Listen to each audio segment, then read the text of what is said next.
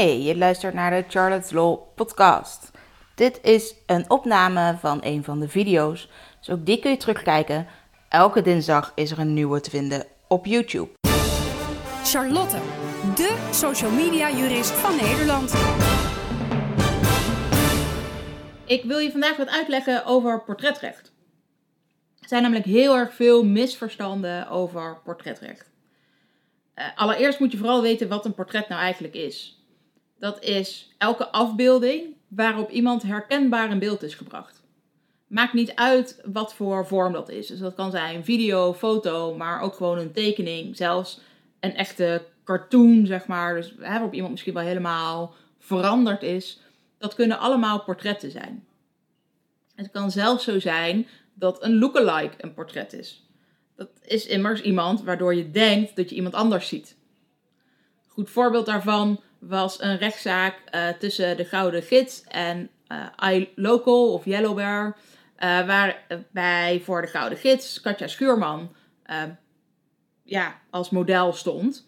In een geel pak, zogenaamd gemaakt van Gouden Gids pagina's.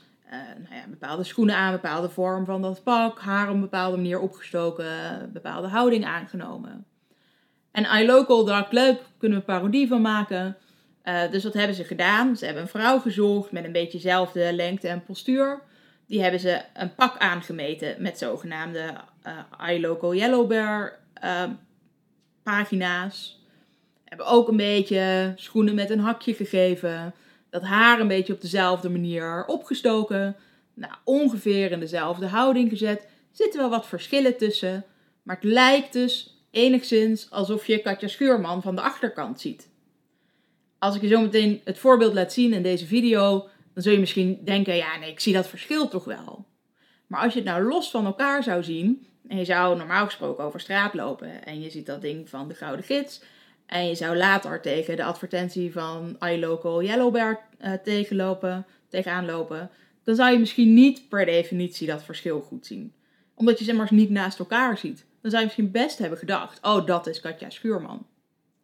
Nou, juist dan is er dus ook sprake van een portret. Het gaat echt om die herkenbaarheid. Dat betekent tegenwoordig ook dat een zwart balkje over de ogen van iemand niet meer genoeg is. Sterker nog, we vinden tegenwoordig dat dat dan iemand criminaliseert. Omdat we dat zwarte balkje uh, zo. Dat we daar meteen aan denken dat dat criminelen zijn. Of op zijn minst verdachten zijn. Of, of eventueel daders. Terwijl dat soms dus helemaal niet zo is. Nou, als iemand dan herkenbaar op beeld staat, dan is er sprake van portretrecht. Dan hebben we daar nog twee soorten van. Een portret dat gemaakt is in opdracht en portretten die niet in opdracht zijn gemaakt. Nou, als een portret in opdracht is gemaakt, dus echt in opdracht of ten behoeve van de geportretteerde zelf, dan moet je met die geportretteerde afspraken maken. Uh, dan moet je echt afspreken dat de, wat de fotograaf met de portretten mag doen, maar ook wat de geportretteerde met de portretten mag doen. Als de geportretteerde de foto niet heeft, ja goed, dan kan die daar ook niks mee. Meestal heb je die natuurlijk wel als die in opdracht van jou is gemaakt. Nou, de geportretteerde mag, als hij die foto dan eenmaal heeft, het sowieso gebruiken uh, in tijdschriften of nieuwsbladen. Dus ook ja, online tijdschriften en nieuwsbladen. Denk dus vooral aan een foto bij een interview. Dan moet de naam van de fotograaf daar wel bij komen te staan. Wil de geportretteerde het nou op een andere manier gebruiken, bijvoorbeeld als boekcover, uh, op een LinkedIn-profiel, op, op, op, nou ja, voor meer promotie, op een flyer bijvoorbeeld, dan is er echt nog wel toestemming van de fotograaf nodig.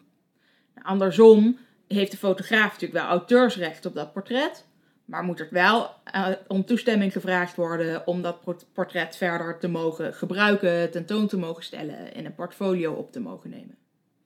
Nou, met in opdracht gemaakte portretten zijn daar meestal niet zoveel problemen. Waar het om gaat zijn eigenlijk de portretten die niet in opdracht zijn gemaakt. Straatportretten bijvoorbeeld, uh, foto's die gemaakt zijn tijdens een feestje of een festival of die gewoon hè, door iemand anders, uh, in opdracht van iemand anders zijn gemaakt. Of bruiloften bijvoorbeeld. Dat soort zaken. Hoe mag je zo'n foto nou gebruiken? De vraag is dan altijd: heeft de geportretteerde een redelijk belang om zich te verzetten tegen het openbaar maken van die foto. Daarbij heeft de geportretteerde geen vetorecht. De geportretteerde kan dus niet zeggen: Ik vind het niet zo leuk, ik sta niet mooi op de foto, ja, maar ik heb er gewoon geen zin in, dus ik wil het niet. Een redelijk belang is namelijk de afweging tussen het belang van de geportretteerde en het belang van de fotograaf of degene die wil publiceren aan de andere kant. Het gaat namelijk ook niet zozeer om het maken van dat portret, maar om het publiceren daarvan. Alleen maar, de geportretteerde kan zich alleen verzetten tegen het publiceren van het portret. Nou, als het een onschuldige foto is die in een onschuldige context wordt gebruikt, is er eigenlijk niet zo snel wat aan de hand en mag zo'n portret gewoon gepubliceerd worden. Ook als de geportretteerde dat niet zo leuk vindt. Maar gaat er nou iets mis met bijvoorbeeld uh, de context, zoals een bijschrift, of uh, is de foto zelf misschien al wat subjectief, uh, of gaat het om bijvoorbeeld naakseks of erotiek, of is de foto eigenlijk heimelijk genomen, dus op een plek waar niet gefotografeerd had mogen worden, um, of was het, is de foto genomen op een plek waar iemand zich uh, veilig mocht voelen, waarbij hij het idee mocht hebben dat hij daar niet gefotografeerd zou worden. Die foto's die mogen niet zomaar gepubliceerd worden. Een voorbeeld daarvan is een grote foto die op de voorpagina van de Volkskrant stond op 16 augustus uh, eh, 2016. Toen waren er allemaal extra beveiligingen rondom Schiphol en stond eigenlijk iedereen met zijn auto in de file om bij Schiphol te kunnen komen. Nou, er waren heel veel controles. Een fotograaf van de Volkskrant was daar naartoe gestuurd om daar foto's van te maken. Nou, er is één jongen in een babyblauwe auto uitgepikt. Uh, en die werd daar gewoon gecontroleerd, gewoon bevraagd. Uh, en die foto zag je vooral, die babyblauwe auto. En ik geloof wat marechaussee en wat mensen van, van het leger. En daar nog wat wagens van in beeld. Verder zag je niks. Dus je zag niet de rij auto's, je zag niet andere auto's die daar ook gecontroleerd werden. Dat was allemaal niet in beeld. Bij die foto stond vervolgens de tekst: Is Schiphol nog veilig? Nog een kleine ondertitel erbij en daar werd verwezen naar pagina 4 en 5 voor meer informatie voor het echte artikel. Nou, die jongen die maakte daar bezwaar tegen. Hij zegt: Ja, mijn hele familie denkt nu dat ik een terrorist ben. Of dat er van mij gedacht wordt dat ik dat ben. Was namelijk ook een jongen met een baardje, misschien een wat, wat, wat Arabisch uiterlijk. En dat zijn mensen waarvan we tegenwoordig kennelijk denken dat dat per definitie terroristen zouden moeten zijn of iets dergelijks. Nou, die foto zelf, juist omdat hij daar zo geïsoleerd eigenlijk al op stond, was al een beetje op het randje. Maar dan die tekst erbij, is Schiphol nog veilig? Dat suggereert dat Schiphol misschien wel niet meer veilig zou zijn door jongens in babyblauwe auto's. Pagina 4-5 was een keurig neutraal artikel met twee specialisten die wat vertelden over die extra beveiliging en hoe weinig dat eigenlijk toevoegde. Maar ja, de suggestie over de jongen die was al lang gewekt op die voorpagina. En niet iedereen leest zo'n artikel van twee pagina's lang. Wat nou als je helemaal niet geïnteresseerd bent in die veiligheid van Schiphol. De jongen is naar de rechter gegaan, heeft gelijk gekregen en uh, kreeg een schadevergoeding van 1500 euro. Uh, het schijnt dat ze in hoger beroep zijn gegaan. Eerlijk gezegd heb ik uh, daar geen uitslag meer van gezien. Dit soort situaties, die suggestie die gewekt kan worden door zo'n onderschrift, dat kan dus zorgen voor dat redelijk belang. Het blijft dus altijd een afweging, wat is nou belangrijker? In dit geval dus het belang van de Volkskrant om wel wat te mogen vertellen en te laten zien over hoe het daar nou op Schiphol aan toe ging en het belang van deze jongen om niet zomaar voor crimineel uitgemaakt te worden. En Schiphol had ook nog, of eh, de Volkskrant had ook nog heel veel andere foto's van die locatie. Die vonden ze alleen niet net zo mooi. Die hebben ze dus op pagina 4 en 5 geplaatst. De Volkskrant zei, ja, maar ik had gewoon geen andere foto. Ja, is dat dan wel zo? Was het echt nodig om deze jongen op de voorpagina te zetten met deze tekst? Een andere foto of een andere tekst zou het al opgelost hebben.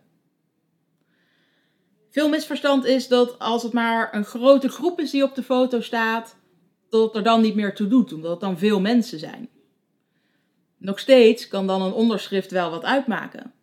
als mensen herkenbaar in beeld zijn en je zegt dat dit ehm, een, een groep hooligans is, ja, dan zeg je toch wat over die mensen die herkenbaar in beeld zijn. Dus het maakt niet uit of je een groep ziet. Het is ook niet zo dat je van iedereen op een afbeelding of op een video altijd toestemming zou moeten hebben om in beeld te komen. Als jij dus gewoon lekker met je vlogcamera aan het vloggen bent en daar komen allemaal mensen in beeld die ook op straat lopen, niks aan de hand. Je zegt ook helemaal niks over die mensen. Je bent gewoon aan het vloggen wat je aan het doen bent en je bent misschien wat aan het vertellen over jezelf.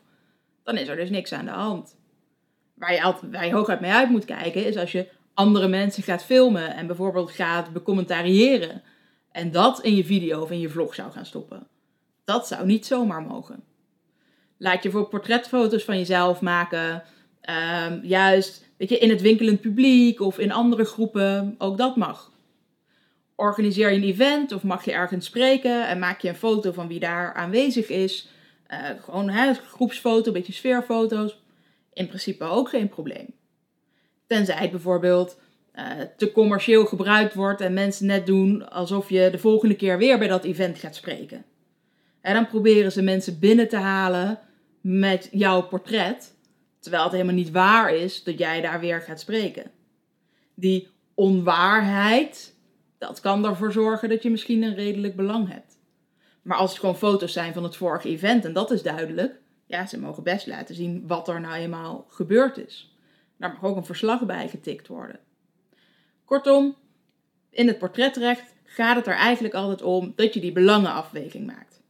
Belang van degene die publiceert en het belang van de geportretteerde. Die moet je tegen elkaar afwegen. En ja, dan is het eigenlijk het belang dat wint, die heeft de meeste rechten. Dat kan soms heel erg lastig zijn. Dus probeer altijd uh, zo goed mogelijk aan de juiste kans van de grens te blijven wanneer je portretten gaat gebruiken. Als je zelf gaat filmen of fotograferen en je hebt de kans om met quitclaims te werken, model release forms, modelvrijwaringsverklaringen, hoe je het ook wil noemen, dan is dat heel verstandig om te doen. Dan weet je zeker dat iemand nooit meer bezwaar kan maken tegen het gebruik van dat portret.